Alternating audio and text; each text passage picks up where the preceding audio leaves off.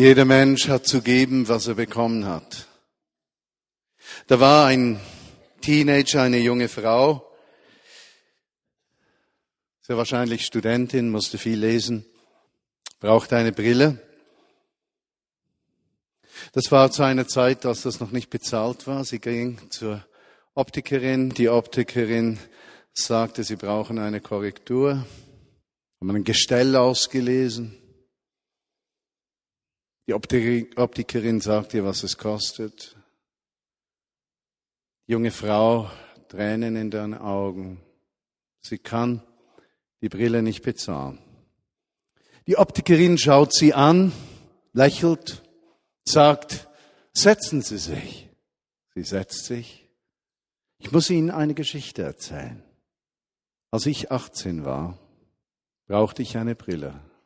Meine Eltern waren bitterarm und konnten keine Brille kaufen. Der Optiker sagte zu mir, ich bezahle diese Brille. Später, irgendwann einmal, wird ihnen ein Mensch begegnen, der ebenso bedürftig ist wie Sie heute. Und Sie werden fähig sein, dieser Person eine Brille zu kaufen. So sagte die Optikerin zu dieser jungen Frau, wissen Sie, die Brille für Sie wurde bereits vor Jahrzehnten bezahlt. Jeder dient mit dem, was er empfangen hat. Jeder kann das geben, was er hat und nicht das, was er nicht hat. Gestern hatten wir eine Party bei uns zu Hause. Übrigens herzlichen Dank allen, die uns beim Umzug geholfen haben vier Haushaltungen, die irgendwie von einem Ort zum anderen verschoben worden sind. Und wir hatten eine Party im Haus und im Verlauf des Tages waren ganz bestimmt 100 Personen im Haus. Ich habe noch nie so viele Leute im gleichen Haus gleichzeitig gesehen. Äh, man konnte beinahe nicht mehr hinfahren. Und da geschah etwas ganz Besonderes. Da ist eine Frau aus der Vineyard und ich weiß, habe gehört, dass es ihr finanziell ganz, ganz übel geht. Und dann habe ich gedacht, und dieser Frau möchte ich heute etwas geben. Und dann kommt der Gedanke, ja, wenn ich andere dazu gewinnen kann, zu geben, dann kriegt sie nicht nur was Kleines von mir, sondern durch die Gemeinschaft etwas Größeres. Und so haben wir ganz heimlich Geld zusammengelegt und am Ende habe ich sie in den Umschlag gesteckt und bin zu ihr gegangen, habe ihr den Umschlag gegeben. Und ich habe so gedacht, so ist christliche Gemeinschaft, wenn sie Verantwortung übernimmt. Sie erkennt die Not des Nächsten, sie teilt von dem, was sie hat, um dem Nächsten nicht nur materiell zu helfen, sondern auch eine Ermutigung in der, in der Gemeinschaft zu sein. Dabei haben nicht alle, die da waren, etwas geben können. Einige haben viel reingelegt, andere wenig. Aber das war gar nicht wichtig. Es war nicht wichtig, wer viel, wer wenig, wer etwas, wer überhaupt nicht. Am Ende kam etwas zusammen und für diese Frau war es nicht ein Geschenk einiger, sondern aller gemäß der Möglichkeiten und des freien Willens und der Freude eines jeden Einzelnen. Gemeinschaft, die davon lebt, dass jeder das gibt, was er geben kann und möchte, im Blick nicht auf die eigenen Bedürfnisse, sondern die Bedürfnisse des Nächsten. Das ist Gemeinschaft. Wegschauen zu können von den eigenen Fragen, Nöten, Hilflosigkeiten, vom eigenen zu kurz kommen, sich nicht fixieren auf die eigenen Unmöglichkeiten, sondern letztlich eben Raum zu schaffen für Gottes Möglichkeiten in den Unmöglichkeiten des Menschen. Sich verschenken nicht, weil man muss, sondern weil es etwas weckt an innere Freude und Freiheit, an einem Bewusstsein, wir leben nicht für uns selbst, sondern für den Nächsten genauso wie der Vater nicht aus Eigensucht im Sohn in diese Welt gekommen ist, sondern im Blick auf die Zerbrochenheit der Menschen. Und sein Kommen hat dir Wert gegeben, gleich wo du bist Gleich wer du bist, gleich wie dein Leben ausschaut, wie dein Hintergrund ausschaut, deine Vergangenheit. Gleich wie alles ist, sein Kommen gibt dir Wert. Du bist wertvoll genug, dass Gott selbst Mensch wird, um dir zu begegnen. In deinen Schwächen, in deinen Fragen, in deinen Hoffnungslosigkeiten, in, in, in deinem gesamten Leben drin eben Hoffnung, Kraft, Zukunft zu bringen. Das Evangelium ist eine Botschaft der Kraft, die den Schwachen verändert und fähig macht, in der Gemeinschaft wertvoll zu sein und etwas weiterzugeben. Ich möchte mit euch heute weiterfahren mit diesem nicht Serie, aber einer zweiten Predigt, die ich vor vielen Wochen begonnen habe, die dann unterbrochen wurde von großen äh, Sonntaggottesdiensten, den wir zusammen gehabt haben und einigen anderen Gottesdiensten. Und ich möchte euch bitten, 1. Korintherbrief Kapitel 12 zu öffnen. 1. Korintherbrief Kapitel 12, während ihr dieses Kapitel sucht, noch einmal, wir verstehen, diese Briefe, die unterschiedlichen Briefe des Neuen Testaments, sind so was wie eine einseitige Kommunikation. Man hört nur, was die eine Seite sagt. Man erahnt die Problematik, die angesprochen wird, aber man kennt die andere Seite nicht genau. Vergleichbar mit einem Telefongespräch, wo man nur eine Seite hört, aber die andere nicht.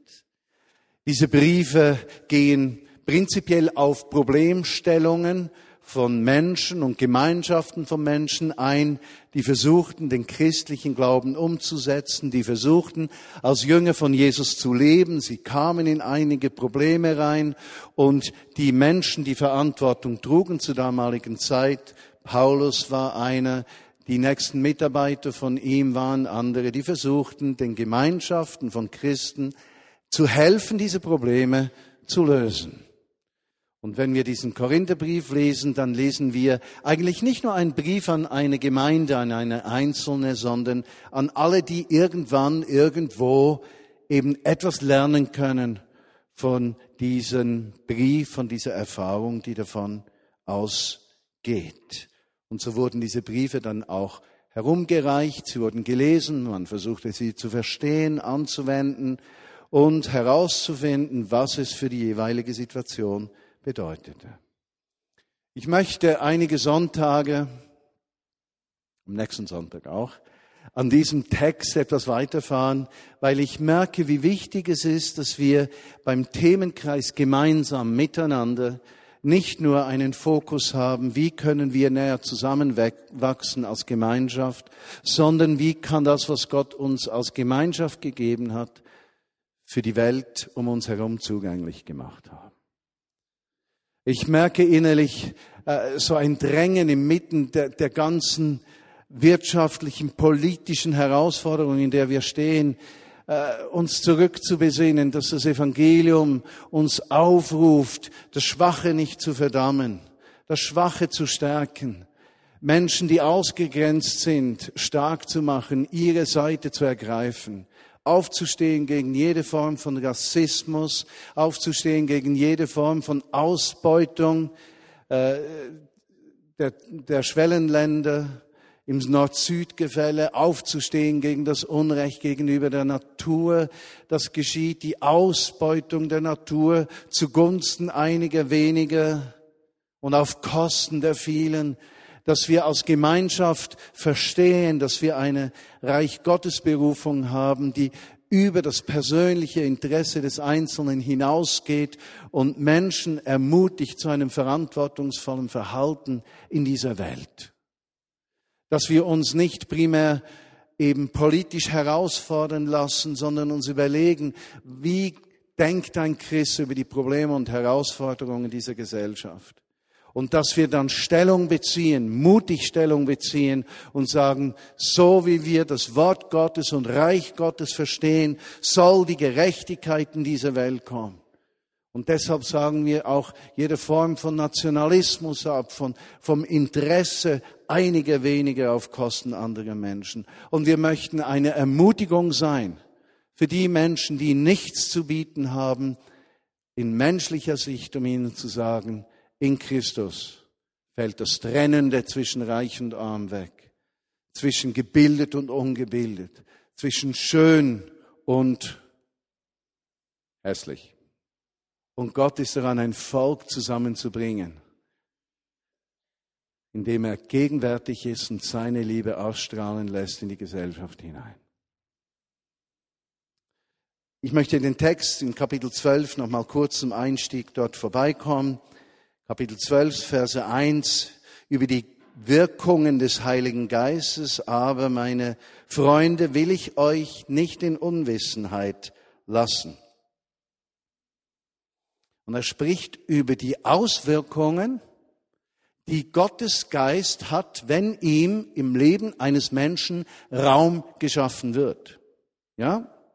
Es geht nicht um ein Geschenk, eine Begabung, sondern wenn Gottes Geist Raum gewinnt im Leben eines Menschen, wenn ein Mensch sein Leben Christus anvertraut, wenn ein Mensch sich bewusst wird, dass es nicht nur einen formalen Glauben geht, sondern um eine Imitierung des Wesens und des Wirkens von Jesus Christus, wenn ein Mensch in diesem Sinne Nachfolger von Jesus wird, dann öffnet er sein Innerstens für diesen Geist von Jesus Christus, den heiligen, Gott zugehörigen Geist. Und der beginnt durch das Leben dieser Menschen Auswirkungen zu haben auf das Umfeld des Menschen, gleich wo du bist. Nicht nur in der christlichen Gemeinschaft, sondern in der Gesellschaft drin. Ein Mensch, der ergriffen ist von Jesus, ist ein Mensch, in dem der Heilige Geist zu wirken beginnt und gottgemäße, Jesusmäßige Werke geschehen. Dieser Mensch verändert die Gesellschaft. Auch wenn seine Gesellschaft vielleicht ganz klein ist und aus einer Nachbarin besteht, einem Mitarbeiter am Arbeitsplatz, einer kranken Mutter und einem behinderten Kind. Er verändert die Welt. Und Paulus sagt, darüber will ich nicht, dass ihr in Unwissenheit bleibt. Ihr sollt wissen, dass dieser Geist Kraft hat, Auswirkung hat durch das Leben des Einzelnen. Ihr wisst, sagt im Vers 2, dass ihr, als ihr Heiden wart, euch zu den stummen Götzen hinziehen ließet, wie ihr geleitet wurdet. Nun gut, äh, findet christliche Nation, streichen wir die ganze Geschichte von Heiden und Götzen, gibt es nicht. Aber es gibt sie sehr wohl. Was meint er damit? Er meint damit nichts anderes als Dinge, die in unserem Leben den allerwichtigsten Platz einnehmen. Und es können die unterschiedlichsten Dinge sein, die uns hintreiben an einen gewissen Ort. Es kann dein unstillbares Verlangen sein, von Menschen angenommen und geliebt zu werden. Und du bist bereit, alles zu tun. Nur um angenommen zu werden, grenzenlos tust du alles. Du zerbrichst beinahe dabei und tust alles, nur um das eine Bedürfnis zu stellen, dass ich geliebt und angenommen werde. Ein anderer Mensch empfindet, er hätte erst dann Sicherheit, wenn er so viel Geld gesammelt hat, wie er in seinem Leben nie mehr ausgeben kann. Und ich denke, dass da gewisse Bankiers zu diesen Leuten gehören, die aus tiefster Unsicherheit ihres Wesens und Charakters andere ausbeuten und hemmungslos ihren Vorteil suchen. Und diese Sicherheit ist so trügerisch. Was machst du damit, wenn du krank wirst? Was machst du damit, wenn deine Ehe zerbricht? Was machst du damit, wenn du einsam und verlassen in deiner Kohle verrottest? Stumme Götzen. Sie werden nicht sprechen. Sie werden dich nur abhängig machen. Wisset ihr, als ihr Heiden wart, diese Dinge euch bestimmt habt? Er sagt implizit, das muss bei euch nicht so sein. Es gibt einen besseren Weg. Vers 3. Darum sage ich euch, dass niemand, der im Geiste Gottes redet, sagen kann, verflucht sei Jesus. Eine gewaltige Aussage. Gewaltig weshalb? Sie definiert in einem gewissen Sinne Die Frage, wer ein Christ ist und wer kein Christ ist. Und ich möchte es nicht verhehlen. Ein Christ ist ein Mensch, der Jesus nachfolgt. Glauben, so sagt die Bibel, können Dämonen. Formale Glaube ist Religion. Ein Christ ist ein Mensch, der damit beginnt, bewusst in seinem Leben die Worte und das Wirken Jesu Christi zu imitieren, in dem Maß, in dem er fähig ist, das zu tun. Und dann kommt ein wunderschöner Zusatz zu dieser Aussage im Vers 3. Es kann aber auch niemand sagen, Herr Jesus, als nur im Heiligen Geist. Wunderschön dieser Satz. Und ich erkläre euch weshalb. Der erste Teil des Satzes unterstreicht eine gewisse Forderung. Forderung zur Nachfolge. Der zweite Satz sagt, es ist okay, du kannst das nicht aus eigener Kraft. Es ist dieser Geist von Jesus, dieser Geist von Gott, der dich dazu befähigt, so zu leben. Und da kommen wir etwas ganz immens Wichtigem auf die Spur vom Neuen Testament. Lass mich das erklären. In den Gesetzen des ersten Bundes lesen wir, du sollst nicht und du darfst nicht. Ja? Du darfst nicht stehlen zum Beispiel. Steht nichts von Motiven, von Umständen, von irgendetwas. Du sollst nicht stehlen. Nun, im ersten Bund zum Beispiel in den zehn Geboten offenbart Gott sein Wesen. Er ist ein Gott, der sich nicht ausrichtet auf Mangel. Er ist auch nicht ein Gott, der sich verweigert, die Seinen zu versorgen. Er ist ein Gott, der sorgen möchte. Deshalb brauchst du nicht zu stehlen. Stehlen tut dir nicht gut, weil es dir trennt von der Gemeinschaft. Aber das steht nicht genau so. Du sollst nicht stehlen. Und wir wissen aus dem Verständnis des Neuen Testamentes, dass das Gesetz uns geschenkt ist aus zwei Gründen. Erstens offenbart das Gesetz das Wesen Gottes. Es gibt uns ein Abbild, einen Schatten der Art und Weise, wie Gott selbst ist, eben nicht ein Gott, der nicht versorgt, ein Gott des Mangels, sondern ein Gott des Segens auf der einen Seite. Und es zeigt dem Menschen zweitens, dass er diese Maßstäbe nicht selbst erfüllen kann. Dass er Hilfe braucht. Und deshalb wurde ja Gott in Jesus Christus Mensch, um die Tür zu öffnen, damit dem Menschen Hilfe gegeben werden kann. Und nachdem Jesus gestorben und auferstanden war, um diese Tür in die Gemeinschaft mit dem Vater zu öffnen, dem er dann 40 Tage auf der Erde gelebt hatte, fuhr in den Himmel und zehn Tage später kam er durch seinen Heiligen Geist in die Menschenherzen hinein und begann sie zu befähigen, durch die Kraft Gottes Jesusmäßig zu leben. Wow. Es kann niemand Herr Jesus sagen, als nur im Heiligen Geist. Seht ihr, die Schönheit der Nachfolge Jesu Christi ist nicht, dass du Leistung bringen musst, sondern dass du dich öffnen kannst für die Realität seiner Gegenwart in deinem Leben in einer Leistungsgesellschaft, wo nur das zählt, was einer zu bringen hat, wo Anerkennung zusammenhängt mit Geld, mit Macht, mit Einfluss, mit Aussehen, mit anderen Dingen, da kommt dieses Wort wie ein Messer ins Herz hinein. Es ist Gott selbst, der sich über dem Schwachen erbarmt, dass er nichts selber bringen muss. Und es spielt keine Rolle, wie viel du gestern in diesen Umschlag hineingesteckt hast, ob nichts, ob wenig oder viel, weil am Ende das zählte, was alle miteinander diesem Menschen zum Segen schenken konnten. Verstehst du? Nicht Leistung, sondern dieser Jesus, der in uns wohnt. Was Paulus sagte auch, so lebe nicht mehr ich, sondern Christus lebt in mir. Und um ganz ehrlich zu sein, wenn ich mein eigenes Leben betrachte und die Unterschiedlichkeit der Menschen um mich herum, dann habe ich so den Eindruck, es ist Christus in mir, der mich gemeinschaftsfähig macht. Diese Insel, es war so eine Doppelbotschaft, nicht wahr? Auf der einen Seite die Botschaft, jeder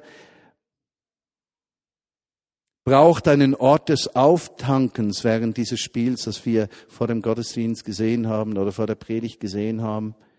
Jeder braucht seinen Ort, wo er individuell unterschiedlich Gott begegnen kann, auftanken kann, zu sich selbst finden kann, sich auch mit sich selbst auseinandersetzen kann, sich auch herausfordern kann. Aber nicht jeder erlebt das gleich und dazu er erlebt es nicht für sich, sondern immer im Kontext, dass er anderen etwas dann geben kann. Unterschiedlichkeit ist keine Bedrohung sondern Segen. Er geht weiter. Im Vers 4, er sagt, es bestehen Unterschiede in den Gnadengaben. Es ist derselbe Geist, unterschiedliche Dienste, derselbe Herr, andere Kraftwirkung. Sie sind verschieden. Es ist ein Gott, der alles in allem wirkt. Diesen Vers haben wir letztes Mal intensiver angeschaut. Aber der Fokus dieses Textes ist nicht der Mensch, sondern ist Gott selbst, der sich durch den Menschen in dieser Gesellschaft offenbart. Der eigentliche Auftrag der christlichen Gemeinschaft ist es, ein Spiegel des Himmels zu sein und ein Ort zu sein, wo sich Gott selbst offenbart in seiner Liebe, Barmherzigkeit und Güte. Deshalb können wir uns dem Dienst des Teilens nicht entziehen. Deshalb ist es so fundamental wichtig, dass der Dienst am nächsten in der Vignette Bern nicht einfach ein, äh, ein netter Dienst ist irgendwo in Ostermundigen, wo sich einige Sozis, Sozis unter uns ganz besonders äh, engagieren, um den Armen zu helfen und sie sozusagen die Ausrede für uns werden, wenn die das tun, müssen wir nicht, sondern ganz im Gegenteil. Wir verstehen, dass wir gemeinsam beginnen die Not dieser Welt, der Not dieser Welt zu begegnen durch das, was Gott uns geschenkt hat. Wir leben nicht für uns. Wir leben für die Welt um uns herum. Wir gestalten diese mit. Wir machen Jesus sichtbar. Wir fordern diese Welt heraus mit einem Christentum der Kraft und der Tat und nicht fromme Worte, die sich selbst dienen.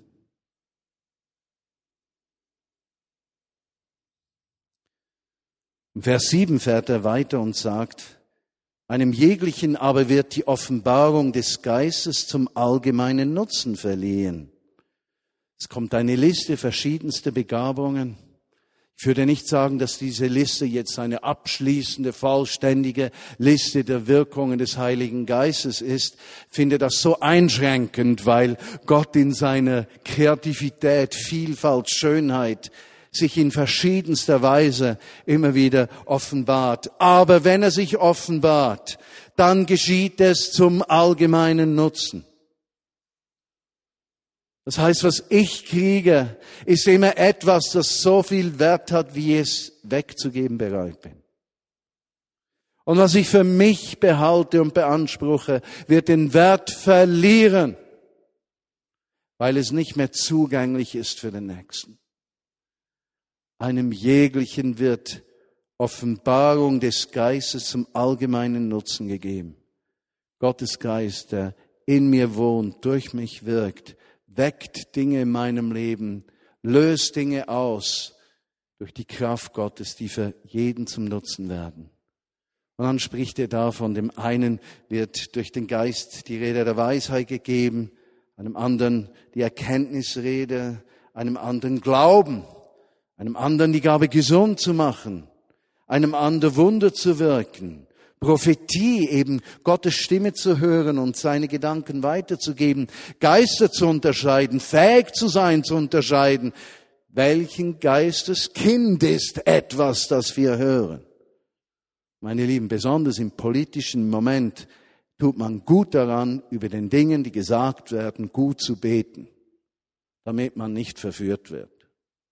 Verschiedene Arten von Sprachen. Hier ist die Frage von Glossolalie, die Zungenrede, Sprachengebet, die Fähigkeit des Menschen aus seinem tiefsten Inneren mit einer Sprache, die er nicht versteht, Worte zu formen und seinem Herzen Ausdruck zu geben, im Bewusstsein, das geht aus meinem Nichtwissen, aber tiefen Empfinden hin zu diesem Gott, der alles weiß und befähigt mich, Dinge zu äußern, die ich mit natürlichen Worten nie sagen könnte. Einem anderen die Fähigkeit, diesen Worten verständliche Worte zu geben. Und dann im Vers 11 wieder so herrlich und einmalig. Dies alles aber wirkt ein und derselbe Geist, der einem jeden persönlich zuteilt, wie er will. Der Fokus ist nicht der Mensch. Der Fokus ist Jesus, der durch seinen Geist wirkt. Schaut mal. Solange wir uns konzentrieren auf das, was wir können, werden wir limitiert sein. Denn die Beurteilung dessen, was wir zu tun vermögen, ist immer abhängig vom Vergleich. Also noch einmal, Weshalb gibt es Dicke? Es gibt Dicke, weil die zu viel essen, das falsche Essen, zu wenig Bewegung haben äh, und genetisch vielleicht gewisse Voraussetzungen haben, Übergewicht zu haben. Aber ich mache es viel einfacher. Dicke gibt's nur, wenn es dünne gibt. Es würde keinem auffallen, dass es Dicke gibt, wenn es keine dünne gäbe. Und ich meine, die gleiche Frage ist mit groß und klein. Da war ich in Berlin, stand ich neben 20, 25 Chinesen. Ich habe gedacht, ich bin schon ein stattlicher Mann. Es ist schon schön groß zu sein. Und ich habe so auf diese Chinesen runtergeschafft, habe gedacht, es ist schon schöner groß zu sein, als klein zu sein. Heute im 13 Uhr Gottesdienst stand ich neben zwei Herren, etwas jünger als ich, aber jeder um die 1, 2, 3, 94. Und ich dachte, Mann, bin ich ein Würstchen. So vieles entsteht aus dem Vergleich heraus. Und in diesem Text geht es nicht um Vergleichen. Es geht darum, dass Christus uns zuteilt. Es geht darum, dass er uns Dinge gibt, die einzigartig sind, unterschiedlich sind, herrlich sind, unwiederholbar sind. Und nur wenn wir diese Dinge gemeinsam umarmen, wird es ein Ganzes. Ich denke an die Freunde, die mich hier in Bern umgeben, sei das Bene, Tesi, Cosi, Marius, Caro im Leitungsteam, Wilf, Christa, Georgia, jemanden haben vergessen, Conny. Wenn ich diese Menschen betrachte, die sind so unterschiedlich. Unglaublich. Da habe ich im, äh, im Zusammenhang mit dem, mit dem Leitungstraining der Vineyard-Bewegung. In Berlin haben wir das begonnen. Äh, Habe hab ich einen Videoclip gesehen von 1994, als in der damaligen Zeit diese Heimsuchung war und Gott sein Geist ausgossen, wir die Vaterliebe Gottes erlebten. Und ich sah da eine Sequenz, Will, von dir mit einer gigantisch großen Brille. Ich glaube, die ging von deinen Wimpern bis zu deinem Kinn runter. Es war gigantische Fensterscheiben vor deinem Gesicht. Und da hat Wilf in, wirklich in diesem Schweiz aktuell mit so viel Freiheit, Kompetenz einfach Auskunft gegeben. Und ich habe gedacht, der hat das so gut gesagt. Das hätte ich so nie hingekriegt. Der hat das so gut gesagt. Die Brille kannst du dir wegdenken. Das war, das, das, das, kauf dir nie mehr eine Sorge. Aber der Rest war, der Rest war gigantisch, unterschiedlich. Verstehst du? Gott teilt zu. Gott macht dich einzigartig. Das, was du hast, kannst du geben. Aber es ist von ihm. Es ist nicht im Vergleich mit anderen. Es geht nicht darum, kann einer was besser oder schlechter, sondern letztlich, was gibt Gott? Ich gebe euch ein Beispiel. Gestern unsere Väter, äh, da mussten die Leute konnten durch den Garten ins Haus reinkommen. Übrigens, wir sind umgezogen und leben jetzt zu neunt zusammen in einem Vier-Generationen-Haus und wir hatten unsere Antrittsparty. Also man konnte durch den Garten, Garten ist etwas übertrieben, ist so Briefmarkengröße eines Gartens, konnte man ins Haus reinkommen Äh, und äh, da gehe ich mal raus und da geht jemand am Hag entlang und der trägt ein Bügelbrett. Und ich sage zu ihm, äh, hallo, äh, sind Sie Störbügler? Ein Störbügler wäre also einer, der geht mit seinem Bügelbrett von Haus zu Haus, klingelt und sagt, da haben Sie was zu bügeln. Ich habe gedacht, eigentlich noch eine gute Dienstleistung. Also das wäre doch eine Idee für jemanden, der arbeitslos ist, sich ein kleines Geschäft aufzubauen, von Tür zu Tür. Wer bügelt schon gerne? Wer bügelt schon gerne? Ich, ich trage keine Hemden mehr, damit wir nicht bügeln müssen. Habt ihr das gemerkt? Ja, das ist eindeutig so. Äh, Störbügler. Nun, dieser Herr wollte eigentlich unsere Nachfolgerin der Wohnung vorher besuchen. Die Wohnung liegt 70 Meter weg. Und er wurde dann hier aufgehalten. Ich habe ihn gleich eingeladen ins Haus rein. Seine Frau kam mit dazu ins Haus rein. Die Nachbarn, die neu eingezogen sind, die waren in der Zwischenzeit auch bei uns, die Frau auch und das Kind auch. Und dann waren wir da und es war einfach der Hammer. Und am Ende hat dann das ganze Haus angeschaut, diese wildfremden Leute, bei denen er eine Party gefeiert hat. Und beim Rausgehen sagte er zu mir, wir werden uns sicherlich noch einmal sehen. Und ich habe gedacht, prophetisch wird er auch noch. Nun, wenn jeder denken würde, das muss ich auch können, wenn jeder sich so unter Druck setzen würde, hätten wir 99 Prozent frustrierte Menschen. Weil ich mir sehr bewusst bin, da habe ich irgendetwas von Gott mitbekommen. Ich bin ein richtiger Aufreißer. Das ist eine Gabe. Die steht nicht hier drin, aber es ist eine Gabe. Also wenn das Paulus heute geschrieben hätte, würde das sowieso etwas anders klingen. Aufreißer. Das ist eine Gabe. Ich freue mich an meiner Gabe. Ich habe mich so gefreut, dass diese Nachbarn bei uns waren. Ich habe gedacht, erster Nagel schlägst du ein, um ein Segen zu sein für diese Leute irgendwann später. Er hat dann, weil er so überwältigt war, noch das Geschenk für die anderen Leute bei uns vergessen. Und ich habe gedacht, ist nicht schlecht. Geschenke kriegst du auch noch so. Gut, es war nicht für uns, aber trotzdem. Verstehst du Unterschiedlichkeit? Nicht vergleichen. Umarmen, was Gott dir gibt. Ein Ja finden zu dem, was du hast. Ich möchte euch noch etwas sagen, was mich in diesem Zusammenhang immens beschäftigt. Wir denken so oft, damit jemand einem anderen helfen kann, muss er selbst bereits heil oder gesund sein. Und ich glaube, dass das nicht wahr ist. Ich glaube, dass jeder Mensch etwas zu geben hat. Und vielleicht sitzt du heute hier und du denkst von dir selbst, ich bin der Schwächste, unwerteste Mensch, ich habe mein Leben nicht auf die Reihe gekriegt, ich bin ein Versager, ich habe nichts zu bieten, ich habe keine Bildung, ich bin arbeitslos, eigentlich bin ich nur irgendwie ein Stück Kot dieser Gesellschaft. Und Gott sieht durch deine Gefühle hindurch und sagt zu dir, du hast etwas zu geben.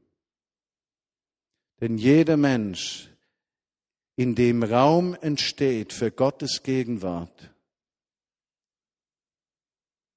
wird das Zerbrochenste und Schlechteste, was er erlebt hat, zu einer Tür des Lebens für andere Menschen.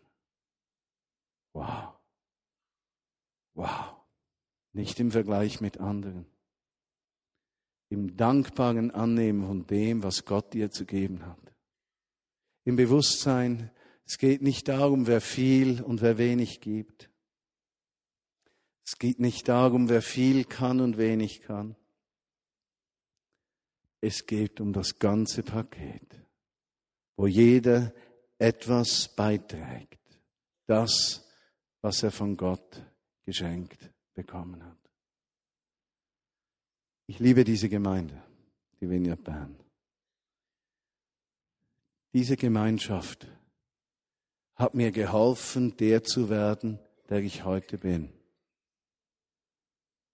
mit meinen Zerbrochenheiten umzugehen, mich nicht zu vergleichen, auf Jesus zu sehen, wenn ich nicht mehr weiter sah, in Augenblicken der Hoffnungslosigkeit und des Versagens nicht aufzugeben, mich aufrichten zu lassen von Menschen, die mit einem Wort, einem Blick, einem Gedanken, einer Tat meiner Seele wohlgetan haben. Diese Gemeinde hat das Potenzial, das Leben Tausender von Menschen zu verändern. Nicht durch besondere Fähigkeiten, nicht durch einen Hyperprofessionalismus, nicht durch alles Wissen in der Welt, nicht durch alles Geld, das man irgendwie zusammenraffen könnte, sondern durch weiche Herzen, die sich von Gottes Liebe füllen lassen. Und diese Gemeinde hat ein Potenzial, in dieser Stadt den Unterschied auszumachen. Menschen, die in ihrer Zerbrochenheit einen mächtigen Gott kennen und die diesen Gott nicht limitieren, sondern sagen, Kyrie eleison, Herr, erbarme dich und befähige du deine Gemeinde, dein Wort mit Mut zu verkündigen und bestätige das Wort deiner Jünger durch Zeichen und Wunder gewirkt, Vater, durch deinen heiligen Sohn Jesus Christus in der Kraft des Heiligen Geistes. Und so werden wir zusammen zu Weltveränderern durch die Liebe Gottes. Lass uns beten. Jesus, ich danke dir, dass du diesen Worten Leben gibst. Denn es sind Worte, wenn nicht du, Jesus, selbst kommst und Christus in mir, Hoffnung der Herrlichkeit. So lebe nicht mehr ich, sondern Christus in mir. Dieses Wissen, es ist nicht meine Leistung, mein Können, mein Wissen, meine Begabung, mein Beitrag, sondern vielmehr, was ich zu geben habe, gebe ich freudig, im Wissen, dass das Gemeinsame die Kraft ist, die die Welt verändert, wenn du in dieser Kraft gegenwärtig bist. Und Jesus, ich möchte mich herausfordern lassen, der Not dieser Welt zu begegnen. Ich möchte mich herausfordern lassen, der Ungerechtigkeit dieser Gesellschaft zu begegnen. Ich möchte kleine Zeichen der Gerechtigkeit tun. Ich möchte mich führen lassen von deinem Geist. Ich möchte durch mein Leben einen Unterschied ausmachen im Leben einiger Menschen, denen ich begegne. Ich möchte ein Gefäß, Werkzeug deines Friedens sein, dass ich Frieden bringe, wo man sich hasst. Jesus, erbarme dich. Amen.